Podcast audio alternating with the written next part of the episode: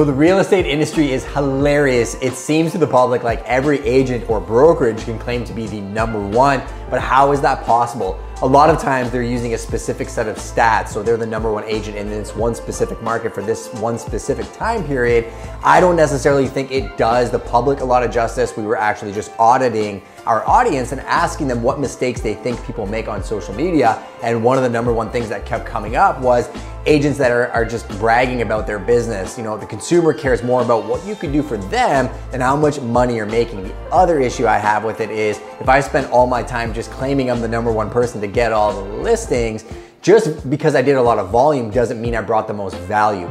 I would rather be able to say I served a client and put their needs in front of my own and I brought as much value to that transaction than to do a million transactions, if that makes sense.